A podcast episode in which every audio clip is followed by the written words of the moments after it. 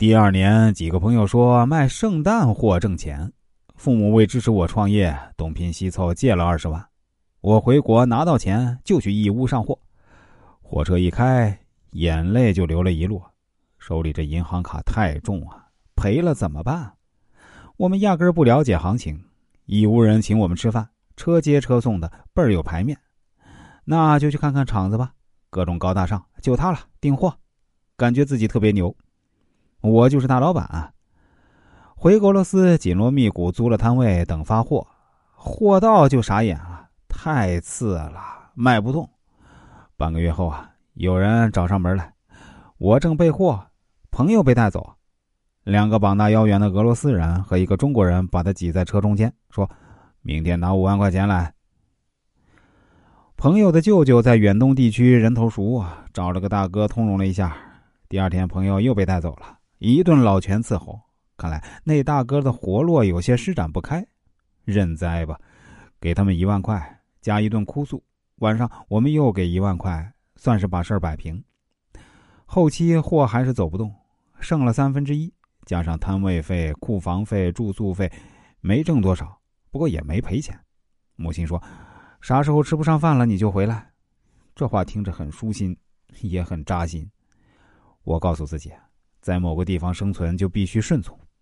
生意失败，我跑去帮亲戚卖工程机械，干了四年，一年五万块钱。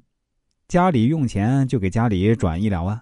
后来啊，逐渐有应酬了，年底剩不下多少。收获是我俄语混的还行。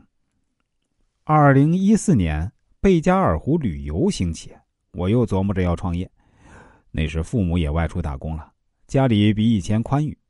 他们又给我拿十万块，我买了小丰田海狮车，在各个贴吧、旅游群宣传，给自由行的人包车。